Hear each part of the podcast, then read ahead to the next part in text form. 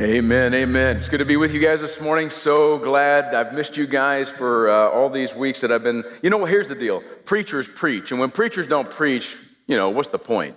So, I get to preach now. I'm so excited. I hope you guys are excited as I am. We're going to be in Leviticus chapter 2 today. Leviticus chapter 2. If you're brand new, you're going Leviticus chapter 2. Yeah, Leviticus chapter 2, this is what we do. We've been in Exodus Leviticus since last uh, October. So uh, we're going to get in the word of the Lord today. Before that, I want to greet some people, especially those of you watching us online. I want to send a special shout out to Darla and to the residents of Evergreen Senior Living who are watching right now. God bless you guys.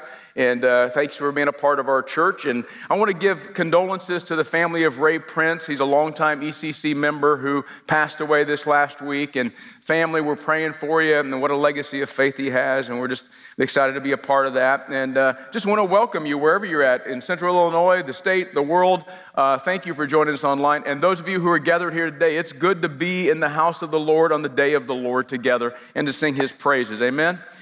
Well, hey, listen, here's the deal. If you're visiting, no matter who you are, you're here, you're there, wherever you are, if you can hear my voice, you can text hello to that number on the screen and we will pray with you. We'll get you connected. We'll introduce you to Jesus. We really want to do a journey with you. Uh, I don't know if do a journey is the word, but we want to we want to take a journey with you. Sometimes the journey feels like it's being done. All right, well, you may not know it, but we've already practiced what I'm going to preach today from Leviticus chapter 2. We've already practiced it. Uh, I love practicing what I preach, and today we've already done that in this setting. The songs that we've sung together is a way of giving thanks, and that's what Leviticus 2 is about. Uh, another way to thank God is through prayer, and we've prayed and we've thanked God for the things that He's given us. As a matter of fact, we actually sang a song today called Grateful for all the stuff that we are grateful for in Jesus Christ. Communion is another way, remembering the body and the blood of Jesus Christ is another way of saying thank you to God for what He's done for us. And uh, many of us have given already online. One of the great things about COVID is 75% of the people of Eastview give online now. And so uh, just don't forget that. But if you want to, there's boxes at the back that you can give again. And giving is actually a way to say thank you to God for all that He's done.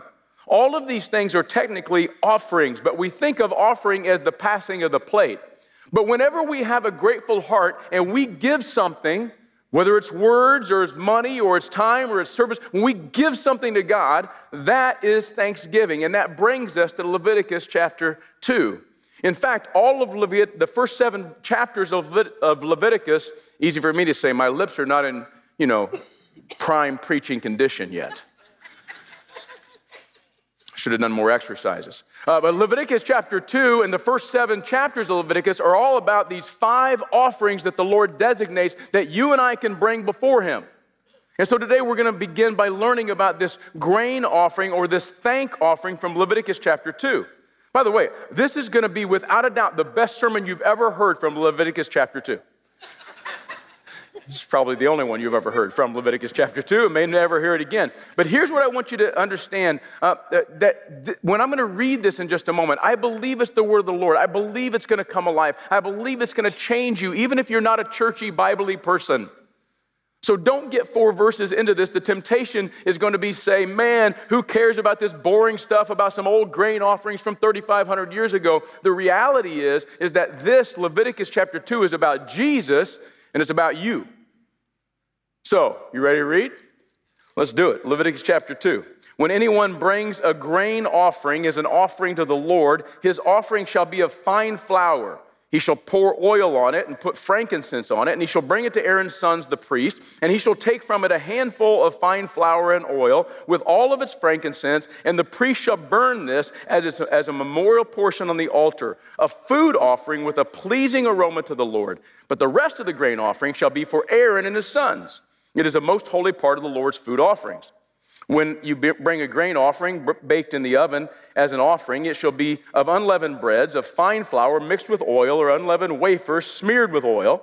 And if, you, uh, if your offering is a grain offering baked on a griddle, it shall be of fine flour unleavened mixed with oil. You shall break it in pieces, pour oil on it. It is a grain offering. And if your offering is a grain offering cooked in a pan, it shall be made of fine flour with oil, and you shall bring the grain offering that is made of these things to the Lord. And when it's presented to the priest, he shall bring it to the altar. Okay, don't drift on me now. God's still speaking. And the priest, verse 9, shall take from the grain offering its memorial portion and burn this on the altar, a food offering with a pleasing aroma to the Lord.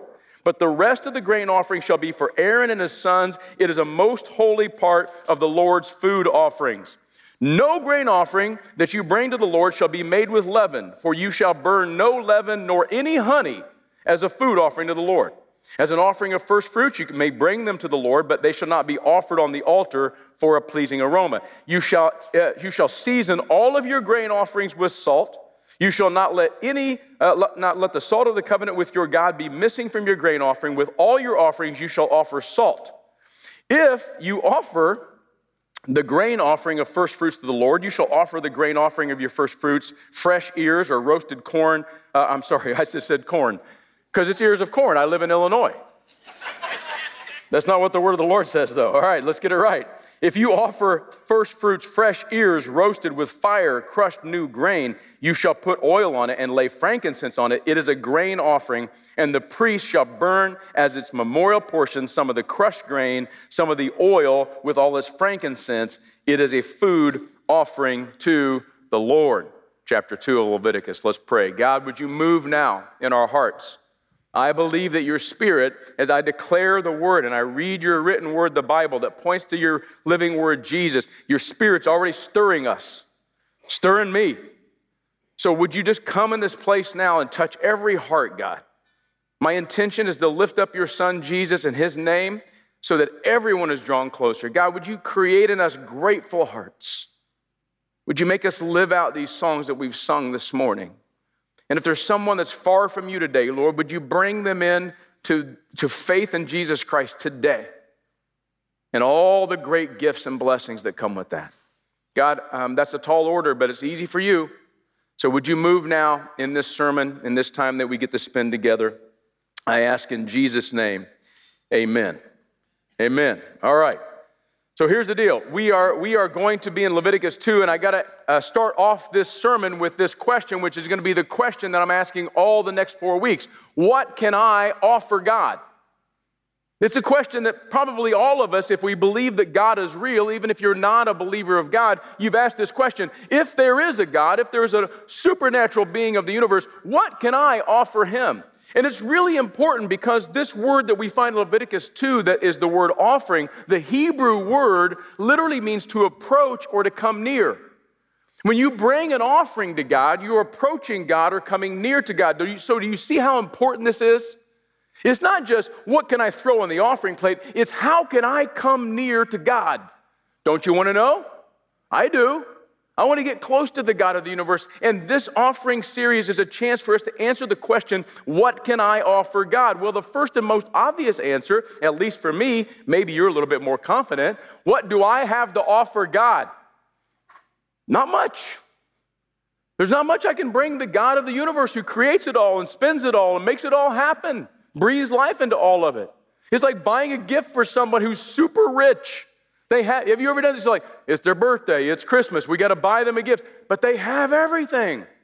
Well, God literally has everything. What can I offer God? What can I bring before Him that will draw me into His presence? Well, one of the offerings that we find in the Old Testament was this grain offering. It's also known as a thank offering. So, we're going to talk today about thanksgiving and about gratefulness. Let me give the sermon away right now, but pay attention the rest of the time. What can I offer God? Thank you.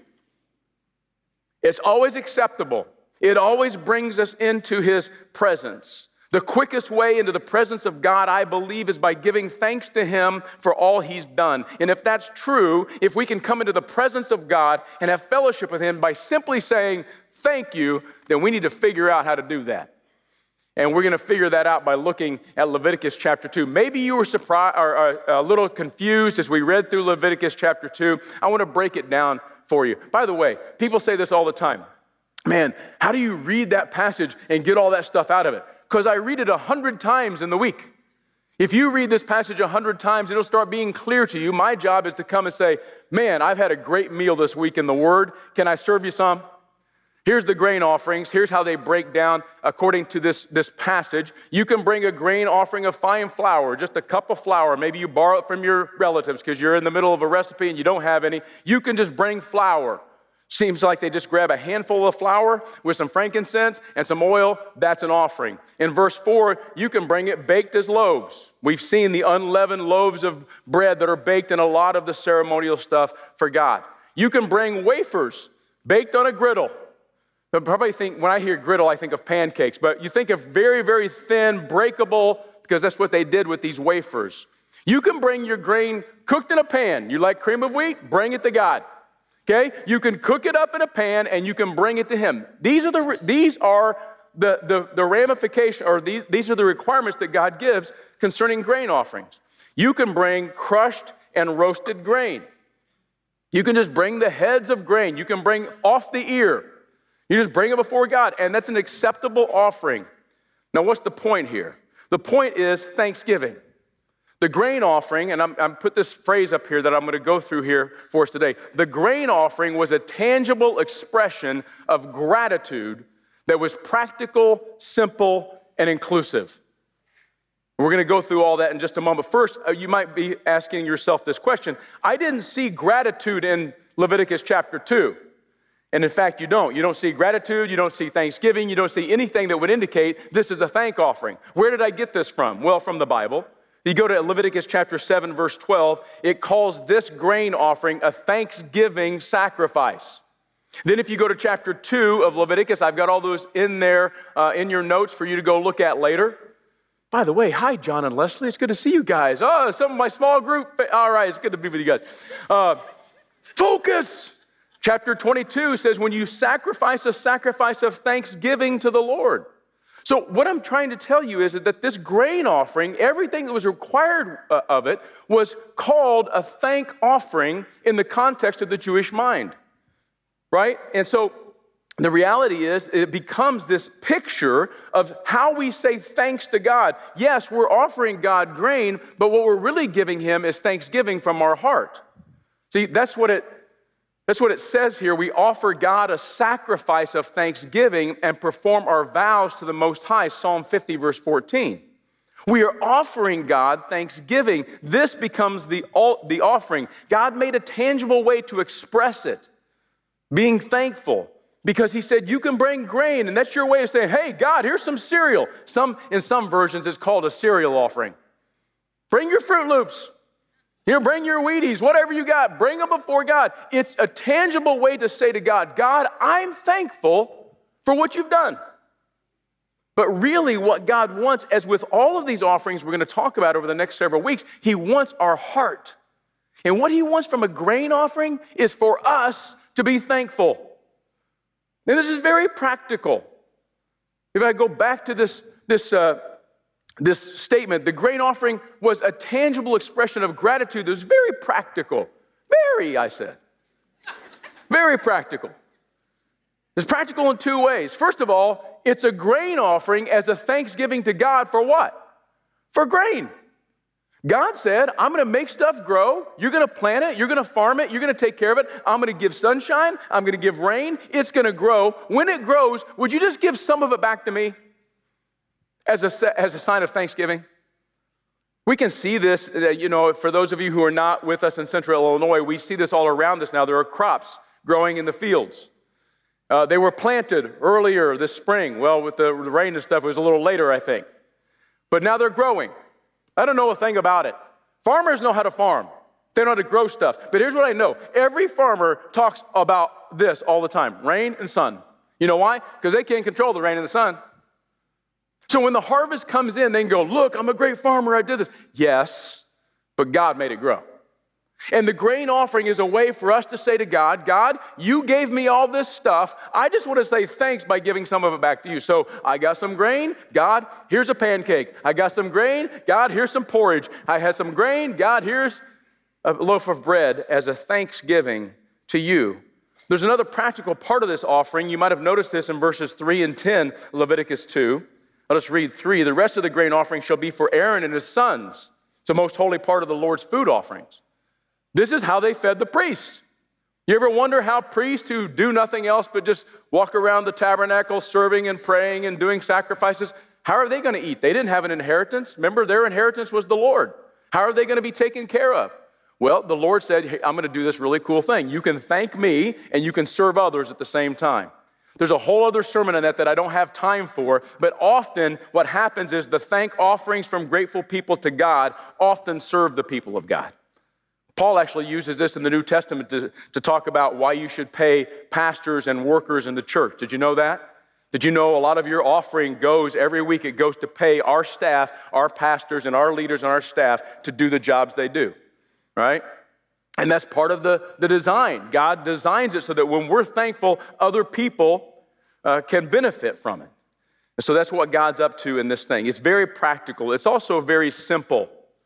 See this? One of the things we got together, the preaching team this week, and we started, we love how simple this is. You thankful? Just bring some grain. There's a few stipulations. You have to have oil and frankincense, no leaven, no honey, and always salt.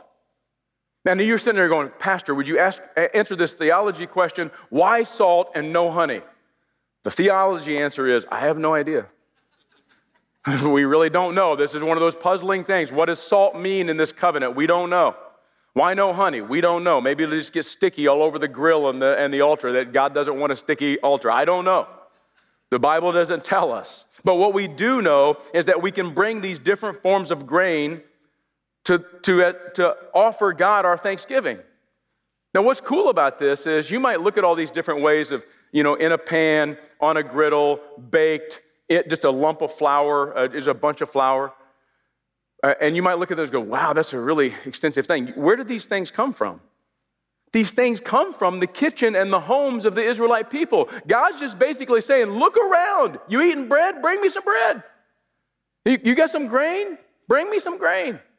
He's allowing us to bring what we have. Listen, God doesn't require us all to bring the same thing because we're thankful, but He does want us to bring something.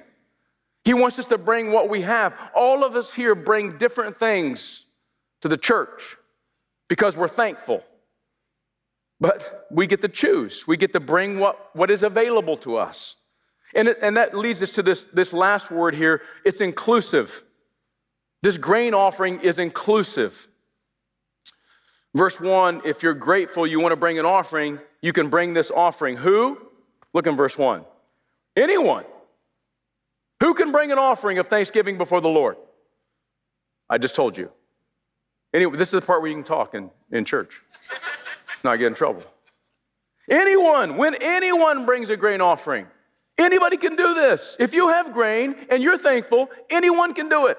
I love the inclusiveness of this. And I want to notice a couple of things about, uh, about the fact that everyone can do it.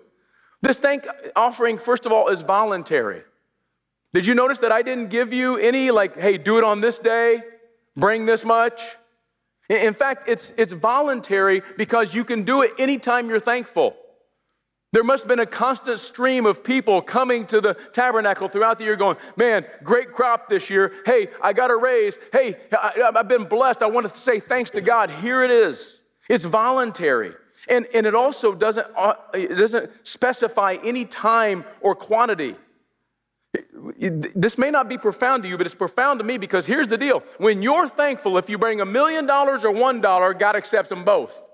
If you bring 10 pancakes or one little handful of flour, God goes, You're welcome. Thank you for giving me thanks and praising me for what I've done. It is inclusive because anyone can do it. You can volunteer at any time to bring this thank offering, and you can bring whatever you have, and God accepts it. In the same way for us, there's not an amount of praise or thanksgiving that we can offer to God that's not enough. If you are thankful in your heart to God today, that's a good offering. What can you offer God? Thank you. Which brings us to the Eucharist. We see Leviticus chapter 2 being played out in the Eucharist where Jesus set the example of thanksgiving. And then he became the thank sacrifice or the thank offering. Now, when I'm saying this word Eucharist, some of you are unfamiliar with this word. It sounds weird to you. If you grew up in a Catholic church or a more formal church setting, then you know what Eucharist is. But if you're a Protestant like I was raised, I don't know what Eucharist is. I thought it was a card game in Indiana growing up. But that's euchre. If you play euchre, you're a Eucharist. Turns out that's not what the word has to do anything with, right? It sounds weird to some of us, but it's a word that we get from the scripture in Luke chapter 22. And I'm going to explain this to you, what Eucharist is all about, how it ties into Leviticus chapter 2. He took the bread, and when he had given thanks, he broke it and he gave to them, saying, This is my body, which is given for you. Do this in remembrance of me. And likewise the cup after they had eaten, saying, This cup that is poured out for you is the new covenant in my blood. At this Last Supper, before he died, Jesus gives us an example of this offering, of his gratefulness and his thanksgiving. Jesus, hours before they took him and beat the snot out of him and hung him on a tree, hours before that happened, he sat down with his apostles and lifted some bread and said, Thank you. That's powerful. That's powerful stuff. This is not the sermon, but it should be, and it could be for you. Jesus proves that no matter what cross you're facing, you can be thankful in the middle of it. Right? Because some of you guys aren't feeling zippity doo dah, happy, grateful today. I know it because I see the prayer list and I know what's going on in many of your lives. And you're going, Pastor, I'm not feeling this whole grateful thing today. I'm not feeling thankful today. I've got cancer. I've got problems with my kids, or I've got problems with my finances. I lost my job. I don't want to go to move or not. I've got all kinds of stuff swirling about my head and my heart, and I'm, I'm just really confused and I'm not feeling grateful. Jesus proves that even if you're facing the cross in a few hours, you can still say thanks. You can still offer God thanks for all that He's done. That brings us to the word Eucharist. See those, those two words, given thanks? When He had given thanks? I'm going to teach you something today, give you some knowledge. Eucharist. It's the Greek word Eucharisteo. This is another example from translators in the English language taking the Greek word and just making up a new English word. Eucharisteo becomes Eucharist. It literally means to be grateful and to give thanks. So if you're a Catholic faith and you come to the communion table, it is your Eucharist. You are giving thanks for the body and the blood of Jesus Christ. For us, it's communion, it's the Lord's Supper, it's the Lord's table, it's the Last Supper. But it's all the same thing. Like the grain offering from the ancient people of God, this weekly meal becomes a memorial, a thank offering for Jesus' death and burial and resurrection. Jesus does these two things in this meal. He gives thanks, that's our example, and he gives his life, that's what we're thankful for. He gives us every reason to be thankful. His sacrifice is why we're grateful for all that we have and all He's done in our lives. I, I, you might be thinking that I'm picking this, you know, I'm just picking and choosing what scriptures I want to go to. This is all from Leviticus 2, y'all. Okay, open your Bibles, double dog dare you. Scroll down, scroll up, flip the page. Look in Leviticus chapter 2. Verse 4 unleavened loaves. Does that sound familiar? Communion, unleavened bread. You can break them, break these wafers, broken bread at a table. Hmm. Does that sound familiar? You can anoint it with oil. Does that sound familiar? In the Old Testament, every king, every prophet, every priest was anointed with oil. And here we have the King of Kings, the Lord of Lords, prophet, priest, and king, Jesus, sitting at a table, breaking bread. This is my body, anointed with oil. By the way, this is really even cooler. This is extra stuff. If you're not ready for 401 stuff right now, just take a deep breath. But if you look in this word that's translated in the ESV, verse 4, you can smear these wafers with oil. The word for smear there is mashak, which is a form of the word Mashiach, which is the word Messiah. The Messiah is smeared all over the wafer. That's what it means. There's Jesus all over the place in this passage from, from Leviticus chapter 2, not even to mention that this is a memorial meal, verses 1 and 9 and 16. Underline it. You can write in your Bibles, not like I did when I was a kid. I got in trouble. But, but this is supposed to be a, a, mo, a, most holy part of the Lord's offer. I'm sorry, verse uh, 3, 2 is what I'm looking at. It's a memorial portion on the altar. Why do we come to this table every week? Why do we celebrate Eucharist? Why do we say thank you, God? Because Jesus Christ became the sacrifice, broken body for our sins, the anointed one, and we remember it every week. And so that means that we can take this passage from Leviticus chapter 2 and we can translate it into our Christ following lives. It's very similar, I've just substituted a few words. Instead of grain offering, offering thanksgiving is a tangible expression of gratitude that is practical and simple and inclusive. I've tried to tell you that's why, and I've tried to tell you that's who, Jesus. If you miss Jesus, you've missed the whole point. And now I'm trying to tell you how. We also can offer thanksgiving. And, and, and, as I said, I come into this sermon understanding very clearly not everyone is feeling gratitude right now. You know, you're like, I went to church today and I was grumpy, and the pastor made me more grumpy talking about being grateful. I'm not feeling it. Well, maybe an old hymn from when I was growing up can help you. Count Your Blessings is the name of the hymn that we used to sing when I was a little kid. Maybe you guys went to a traditional church like I did, and you remember this, this verse When upon life's billows you are tempest tossed, when you are discouraged, thinking all is lost. Now, everybody can relate to those lines. We're in a storm, it's tempest. I'm tossed. I don't know how it's going to turn out. I don't know what the next step is and I'm discouraged. I think all is lost. I understand every time I come in here together with Christians, whether it's here or during the week, there are people who are in the middle of the storm feeling tossed back and forth. And here's my stupid face going, Say thanks. Be thankful. But the rest of the song gets us to how we can get. How can you be thankful in the midst of the storm? Here it is. It's good theology. It's Leviticus 2. It's the Last Supper. Count your many blessings, name them one by one, and it will surprise you what the Lord has done. You know what's surprising? How much the Lord's blessed you. And the reality is, for most of our lives, it's not that we haven't been blessed, it's that we've forgotten how blessed we are. We just forget. And so this song says, hey, count them. Count them. Count your blessings. It might just surprise you what the Lord has done. It might just surprise you how really blessed you are. Is there anybody here who can testify? This is your chance to talk in church. Anybody have a blessing, something you're grateful for today? Anyone? Say it. What is it? Life. Somebody say a new car? Family, new apartment, family. Grandkids, Eastview. Who? New house. Health. Family, I can't hear them all. If you're, if you're not here right now, you're watching this online, or you're visiting today and you're a little bit weirded out, I'm having the people tell me what they're thankful for today. I suppose there are thousands and thousands of things. Count your blessings. There's a lot of them. You can be grateful for the sunrise, for the birds singing, for health, for coffee, for your friends, for a smile, for a baby's laughter.